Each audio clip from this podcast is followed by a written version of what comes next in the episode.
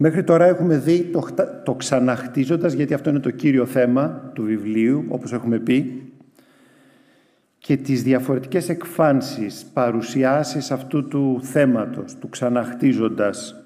Ο λαός λοιπόν με την παρακίνηση και την έμπνευση του Νεεμία χτίζει την πόλη, κυριολεκτικά χτίζει την πόλη. Πέτρες, λάσπη κλπ. Χτίζει την πόλη. Χτίζει το τείχος της πόλης.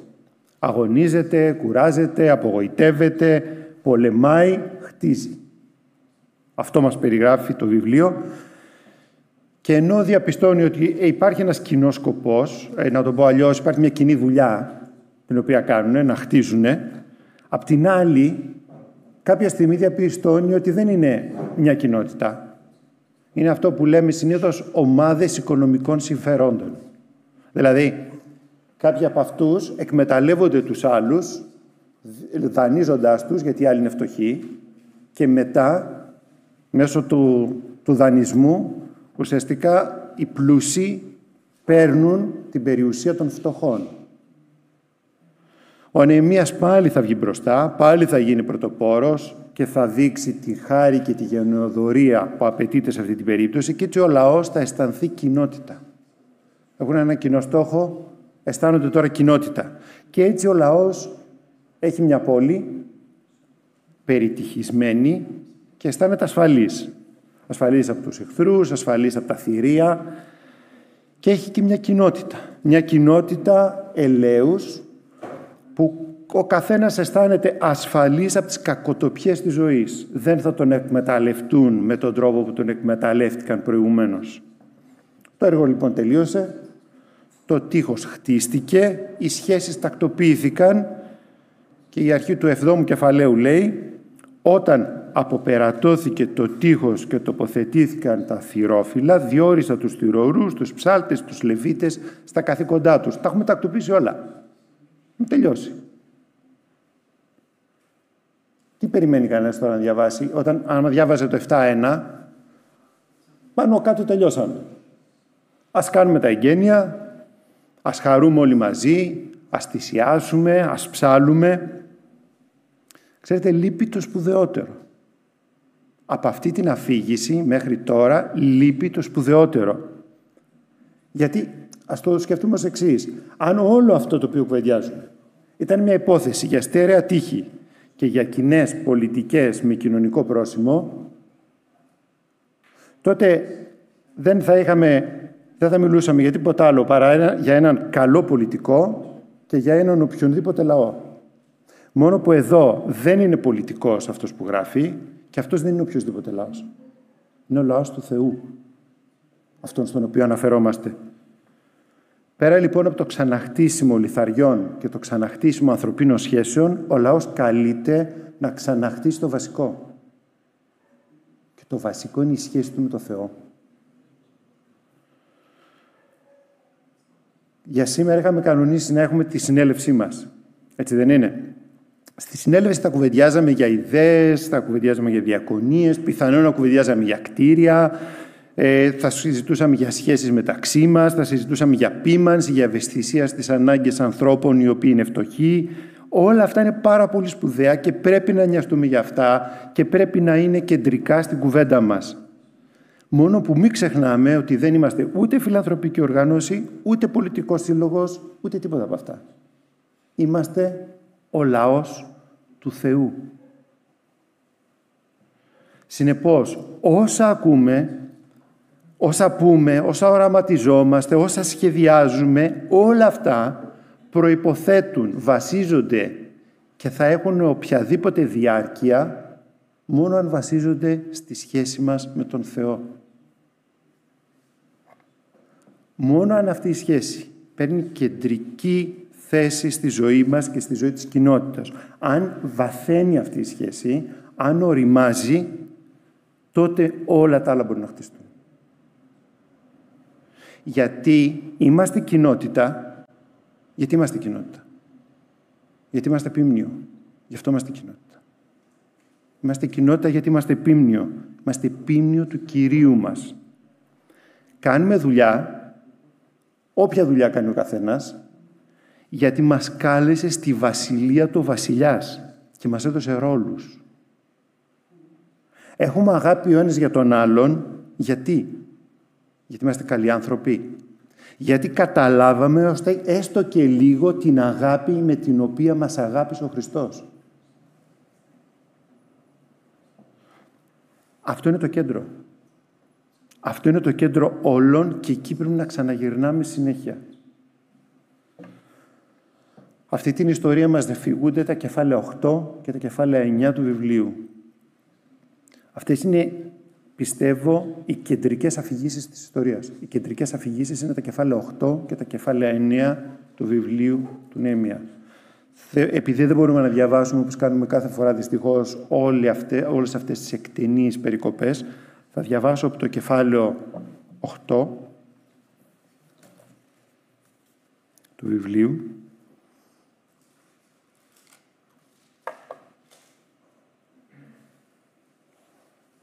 Τα πρώτα δώδεκα εδάφια.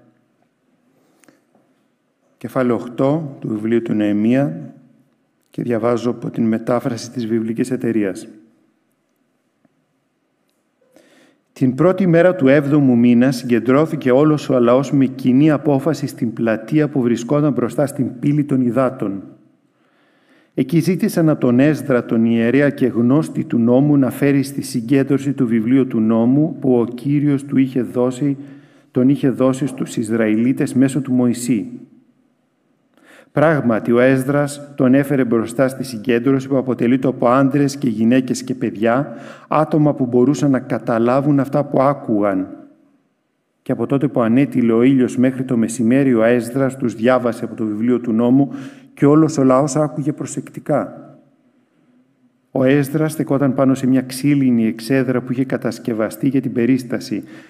Κοντά του από τα δεξιά στέκονταν ο Ματαθίας, Εμαΐας, Ανανίας, Σουρίας, Χελκίας και Μαάσαΐας.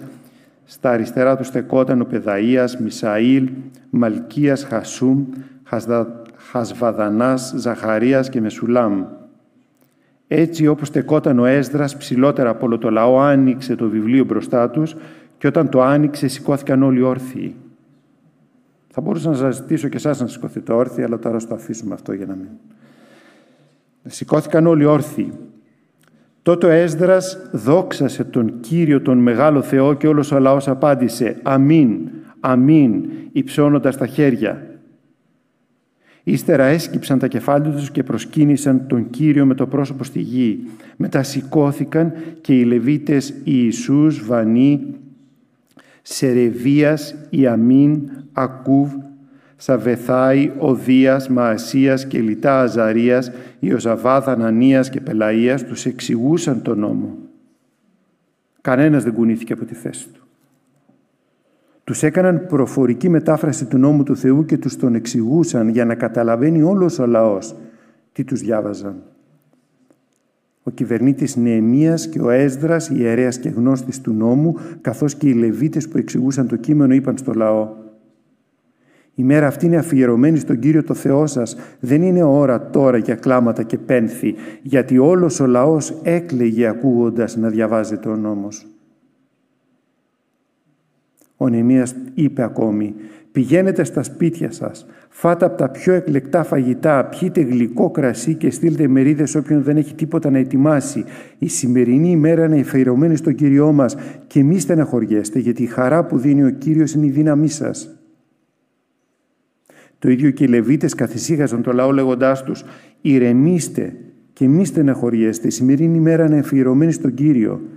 Έτσι όλος ο λαός έφυγε και πήγαν στα σπίτια τους να φάνε και να πιούν, έστειλαν και μερίδες φαγητούς σε εκείνους που δεν είχαν ετοιμάσει τίποτα και πανηγύρισαν τη μεγάλη γιορτή, γιατί είχαν καταλάβει τα λόγια που τους εξήγησαν.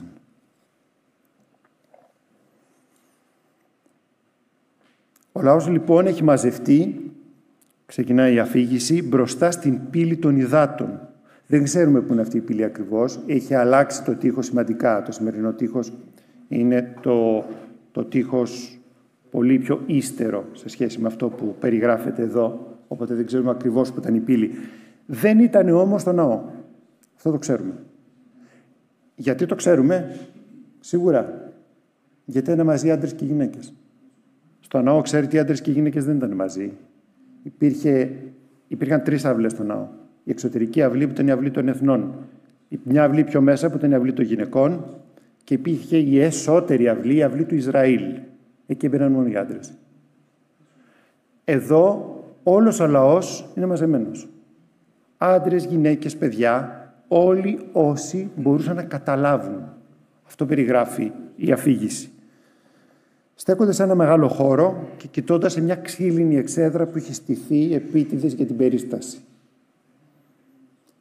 Λέει ο αφηγητής, είναι η πρώτη ημέρα του έβδομου μήνα.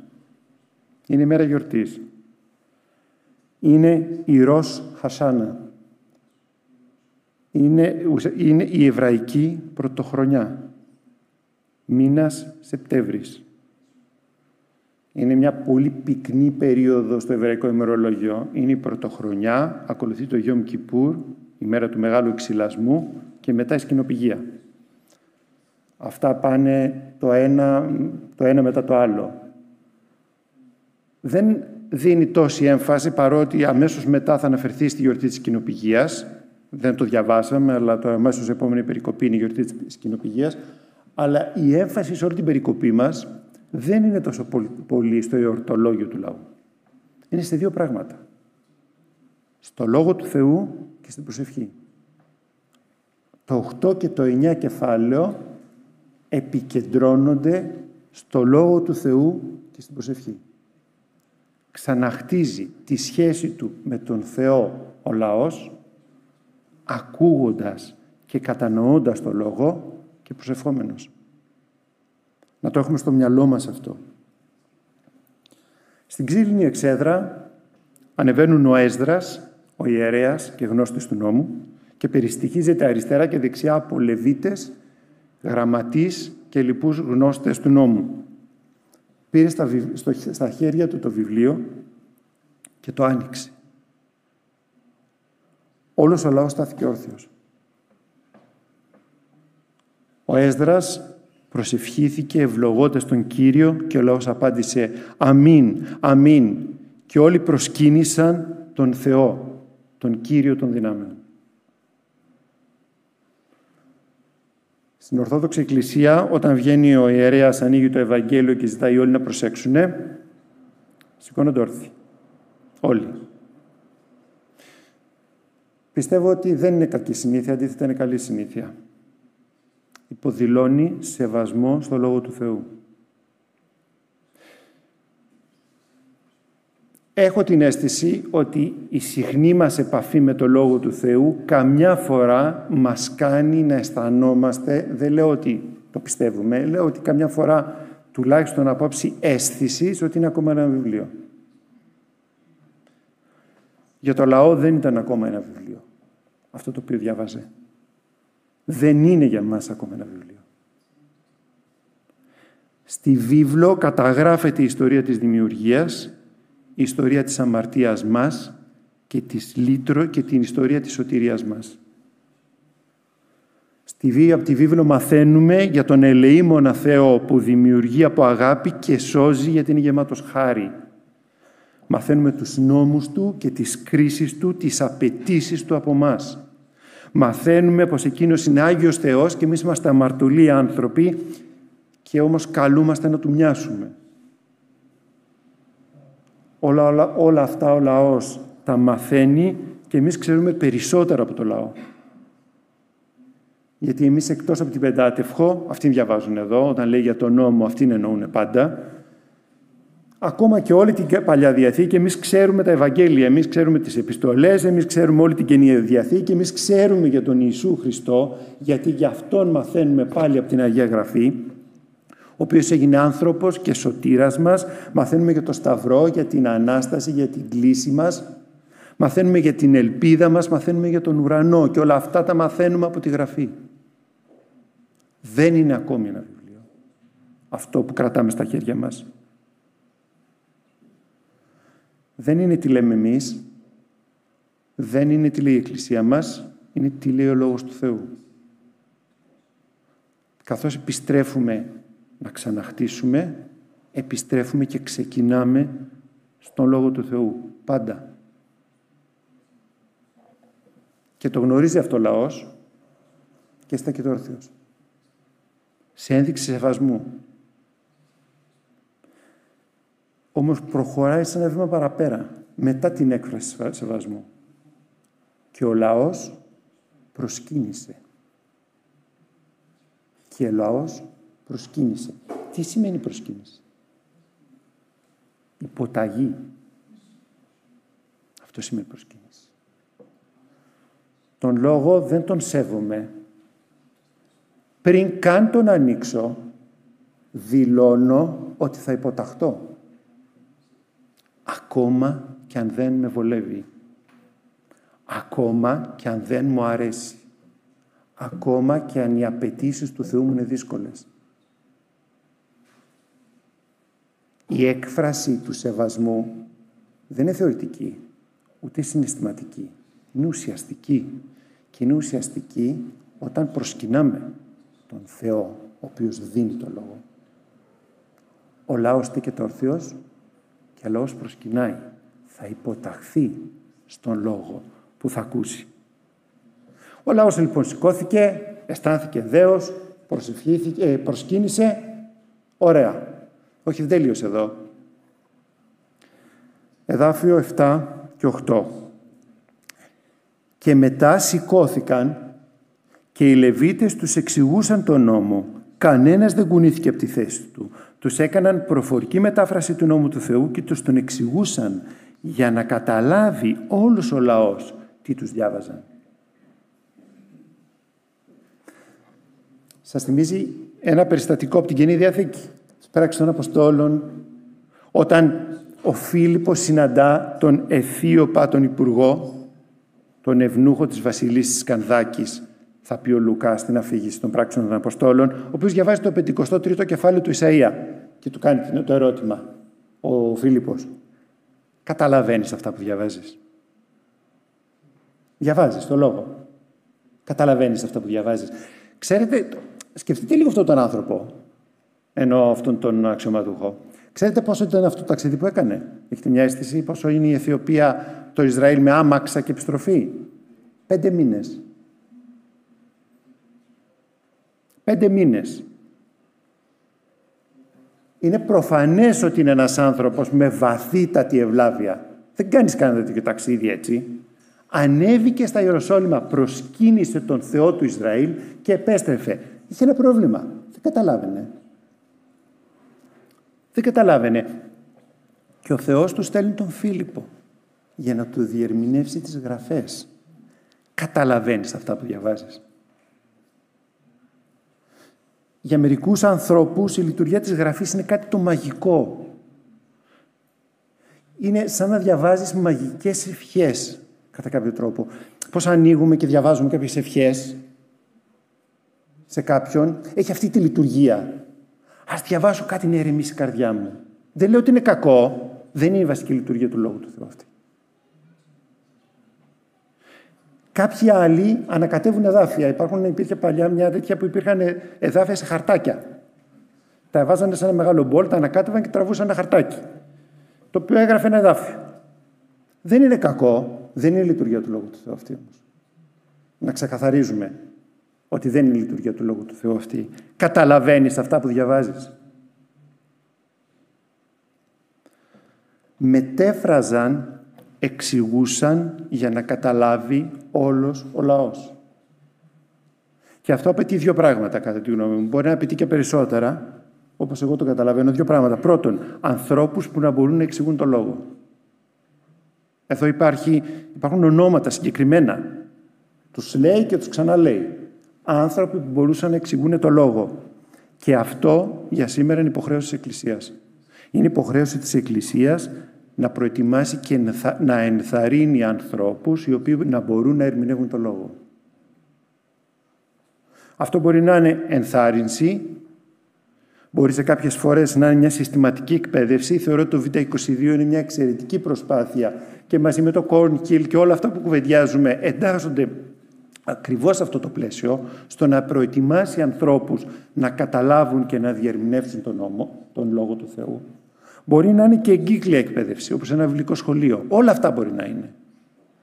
Είναι υποχρέωση της Εκκλησίας να ετοιμάσει και να δώσει χώρο σε ανθρώπους, σε νέους ανθρώπους κιόλας, ώστε να προετοιμαστούν να ερμηνεύουν το Λόγο. Σκοπός δεν είναι να προβάλλονται οι άνθρωποι. Σκοπός είναι να οικοδομείται το σώμα της Εκκλησίας. Σκοπός είναι να οικοδομείται ο λαός του Θεού.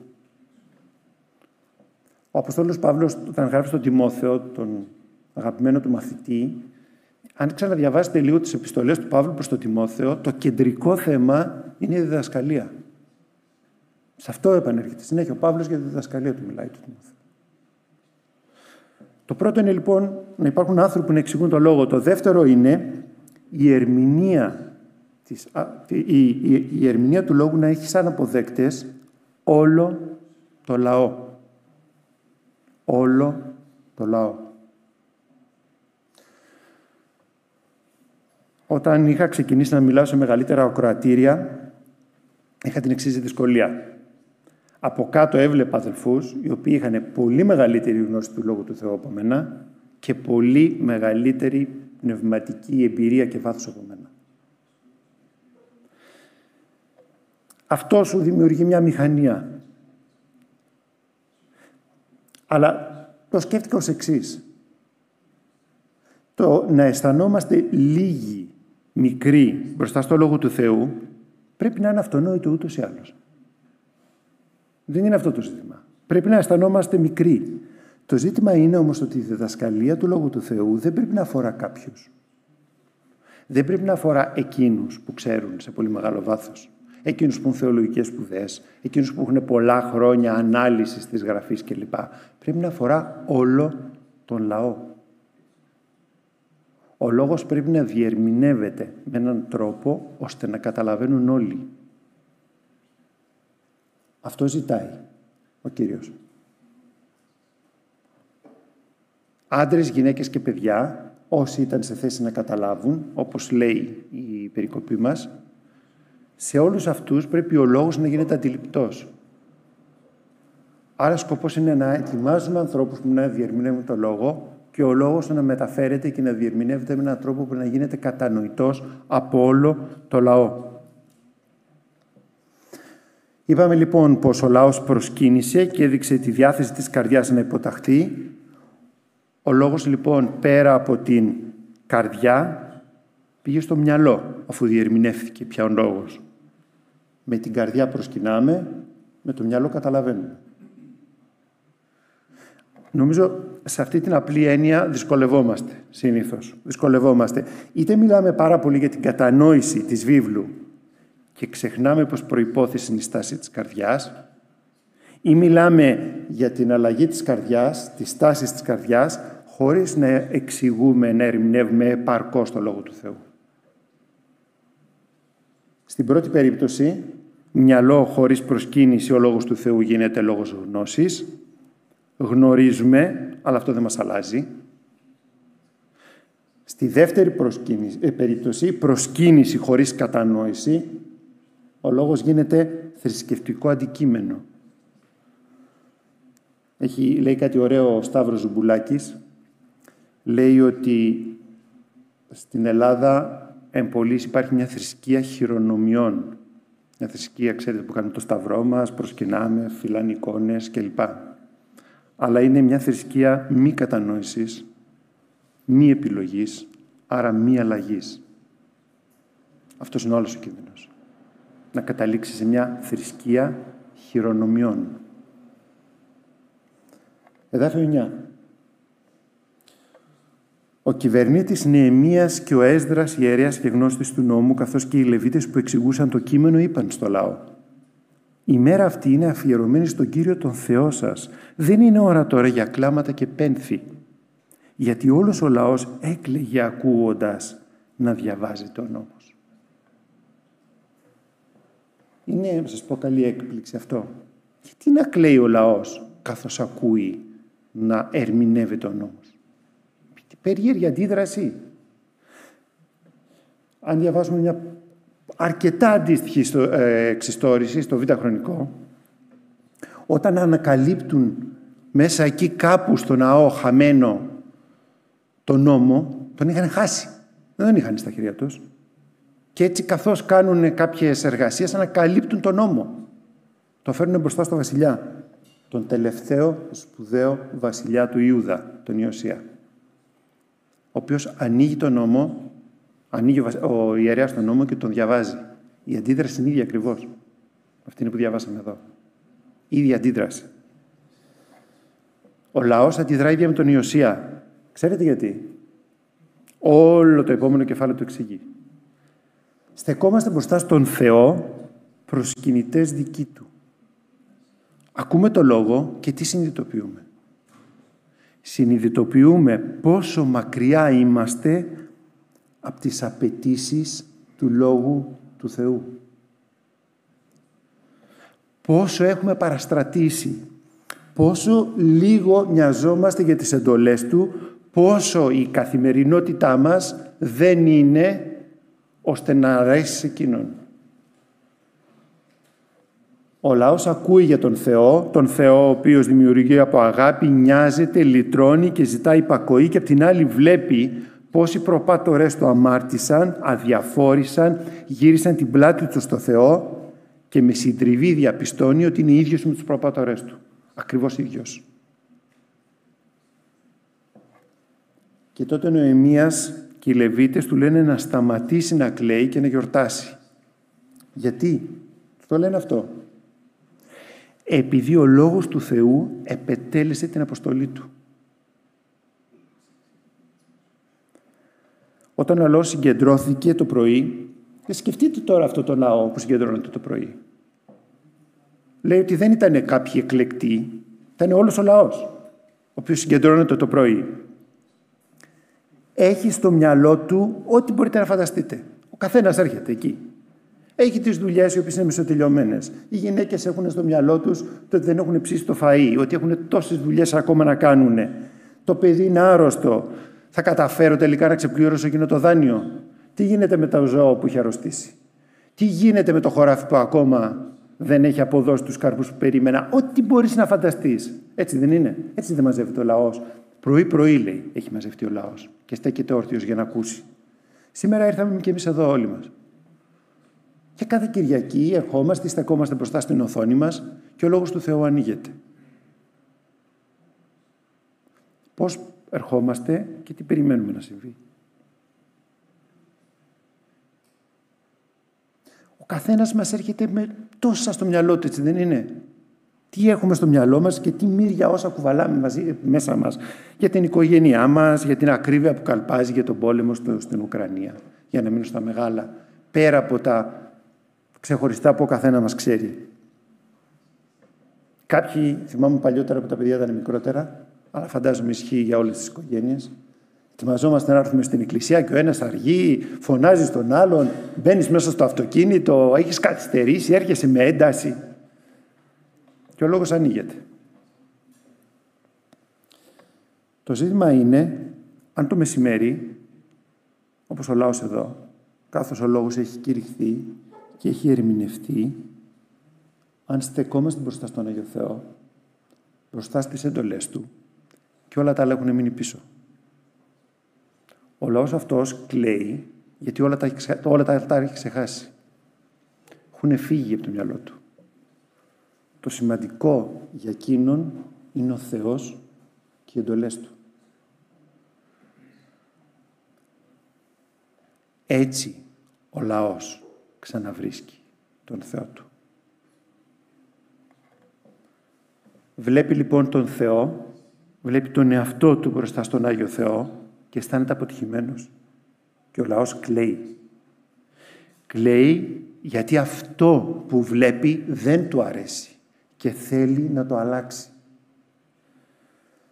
Απόδειξη αυτής της δίψας, αν διαβάζουμε παρακάτω, στο εδάφιο δεκατρία, θέλουν να μάθουν περισσότερα και γι' αυτό θα, πουν, θα, θα γράψει η αφήγηση. Την επόμενη μέρα, οι αρχηγοί των συγγενειών του λαού, οι ιερείς και οι Λεβίτες, πήγαν και συνάντησαν τον Έσδρα, τον γνώστη του νόμου, για να μάθουν καλύτερα τι διδάσκει ο νόμος. Ο Λόγος του Θεού κάνει το λαό να θέλει να αλλάξει τη σκέψη του, τις προτεραιότητες, τις σχέσεις, να αλλάξει τη ζωή του. Πώς ονομάζεται αυτό? Μετάνοια. Έτσι ονομάζεται αυτό. Αυτό ονομάζεται μετάνοια και αυτό είναι το ζητούμενο. Το Λόγο του Θεού τον ανοίγουμε, τον διαβάζουμε με προσοχή, στεκόμαστε με σεβασμό μπροστά του, με σκοπό, με σκοπό να αλλάξουμε, να μην είμαστε πλέον οι ίδιοι. Ο Λόγος του Θεού να είναι λόγος ζωντανός μέσα μας. Να μην είναι λόγος γνώσης. Να είναι λόγος ζωντανός που μπορεί, γιατί μπορεί να το κάνει, να μας αλλάξει. Σκοπός του Λόγου του Θεού είναι να μας δείξει το μεγαλείο, το έλεος του λυτρωτή Θεού, τις απαιτήσεις του δίκαιου Θεού, και αφού ο Θεός μας καλεί να αλλάξουμε, γιατί θέλει να είμαστε μέρη του λαού Του, θέλει να είμαστε παιδιά Του. Και το κεφάλαιο εννέα, το οποίο πρώτο Θεός θα κοιτάξουμε την Τετάρτη, περιλαμβάνει κατά βάση μια μεγάλη προσευχή. Το ξαναπούμε την, την, την Τετάρτη. Πάντα πιστεύω ότι η προσευχή είναι δεύτερος λόγος, όχι πρώτος λόγος. Πρώτα ακούς και μετά μιλάς. Ακούς τον Θεό μέσα από το Λόγο Του και απαντάς με προσευχή. Η προσευχή είναι δεύτερος λόγος. Το κεφάλαιο εννέα είναι η απάντηση του λαού. Είναι μια πολύ ωραία προσευχή. Μια πολύ εκτενής και μια πολύ ενδιαφέρουσα προσευχή στο εδάφιο εννέα. Και εκεί ο λαός θα δηλώσει μετάνοια.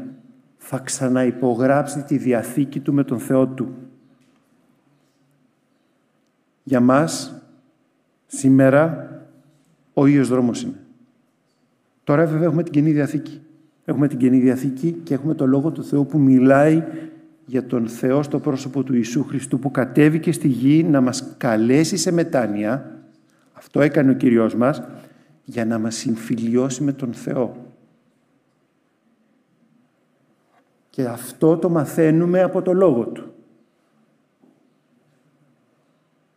Και διαβάζοντας αυτή την περικοπή, σκέφτομαι πόσο διαφορετική είναι η Παλιά Διαθήκη από την Καινή Διαθήκη.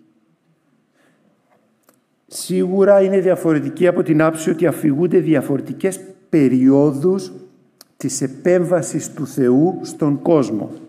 Αυτό είναι σίγουρο. Και βέβαια η Καινή Διαθήκη θα μας δώσει το πλήρες Ευαγγέλιο του Ιησού Χριστού. Όμως ξανασκεφτείτε την περικοπή μας. Ο λαός του Θεού θέλει να ξαναχτίσει τα γκρεμίσματα σε όλα τα επίπεδα. Αυτό αφηγείται το βιβλίο του Νεεμία. Ξεκινάει με πέτρες και ξύλα, προχωράς σε χτίσιμο, σε χτίσιμο σχέσεων και φτάνεις στην ουσία, στο κέντρο, το ξαναχτίσιμο της σχέσης με τον Θεό. Και πώς το κάνει αυτό? Παλιά Διαθήκη είμαστε. Πώς το κάνει αυτό? Μελετώντας με σεβασμό και προσκύνηση τον Λόγο του Θεού, και όταν ο Θεός του μιλά μέσα από το Λόγο Του, μετανοεί και γυρνάει στον Θεό με προσευχή. Θα αλλάζατε έστω και μια κεραία σήμερα από αυτό, από αυτή τη διαδικασία? Ούτε μια κεραία δεν θα αλλάζαμε. Είναι ο ίδιος τρόπος. Είναι ο ίδιος τρόπος και προσευχόμαστε για τα ίδια αποτελέσματα. Για επιστροφή, για αλλαγή, για τον Λόγο του Θεού, ο οποίος είναι ζωντανός μέσα μας και μας αλλάζει. Και η ιστορία θα τελειώνει εδώ. Δεν τελειώνει στη μετάνοια. Τελειώνει στη χαρά. Και στην Παλιά Διαθήκη και στην Καινή Διαθήκη. Το εδάφιο εννέα και δέκα. Διαβάζω από τη μετάφραση των εκδόσεων Πέργαμος. Δεν μου αρέσει η μετάφραση, συγγνώμη, ε, της ε, βιβλικής εταιρείας όσον αφορά αυτά τα εδάφια. Γιατί ο συνήθως κάνει ερμηνεία, δεν κάνει μετάφραση. Και ο Νεεμίας και ο Έσδρας, ο ιερέας, ο γραμματέας, Ο ιερέας, ο γραμματέας και οι Λεβίτες που εξηγούσαν στο λαό, είπαν σε ολόκληρο το λαό: αυτή η μέρα είναι άγια στον Κύριο τον Θεό σας. Μη πενθείτε, ούτε να κλαίτε. Επειδή ολόκληρος ο λαός έκλαιγε καθώς άκουσε τα λόγια του νόμου. Και τους είπε: πηγαίνετε, Φάτε παχιά και πιείτε γλυκά κρασιά και στείλτε μερίδες σε εκείνους που δεν έχουν τίποτα ετοιμασμένο, επειδή η μέρα αυτή είναι άγια στον Κυριό μας. Και μην λυπάστε, επειδή η χαρά του Κυρίου είναι η δύναμή σας. Επειδή η χαρά του Κυρίου είναι η δύναμή σας. Και στην Καινή Διαθήκη. Επειδή όταν ο άσωτος γιος επέστρεψε μετανιωμένος, έγινε χαρά μεγάλη. Και όταν βρέθηκε η χαμένη δραχμή και όταν βρέθηκε το χαμένο πρόβατο, έγινε χαρά μεγάλη. Επειδή πολλές ιστορίες του Κυρίου τελειώνουν με ιστορίες γάμων και χαράς και είμαστε καλεσμένοι σε αυτή τη χαρά, επειδή η φράση που περιμένουμε να ακούσουμε από τον Κυριό μας εκείνη την ημέρα είναι «Εισελθε εις τη χαρά του Κυρίου σου». Ο Κύριος χαίρεται. Ο Κύριος χαίρεται και εμείς καλούμαστε να εισέλθουμε στη χαρά του Κυρίου μας, στη, χαρά, στο, στη, στη γιορτή η οποία είναι σε εξέλιξη. Ο Παύλος θα γράψει μέσα από μια φυλακή, από μια φυλακή στην Εκκλησία των Φιλιππών.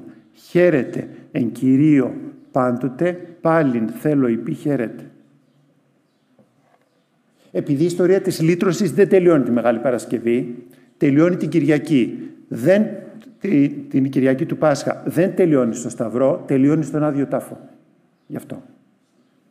Γιατί και στην Παλαιά Διαθήκη και στην Καινή Διαθήκη η χαρά του Κυρίου είναι η δύναμή μας. Θα ήθελα με, αυτό το, με αυτή την φράση να φύγουμε σήμερα. Ο Λόγος του Θεού, αφού μας οδηγήσει σε μετάνοια και εξήτηση του Θεού, τότε το μήνυμα με το οποίο πρέπει να γυρίζουμε στα σπίτια μας είναι αυτό. Η μέρα αυτή είναι άγια στον Κύριό σας. Και μη λυπάστε, επειδή η χαρά του Κυρίου είναι η δύναμή σας. Αμήν.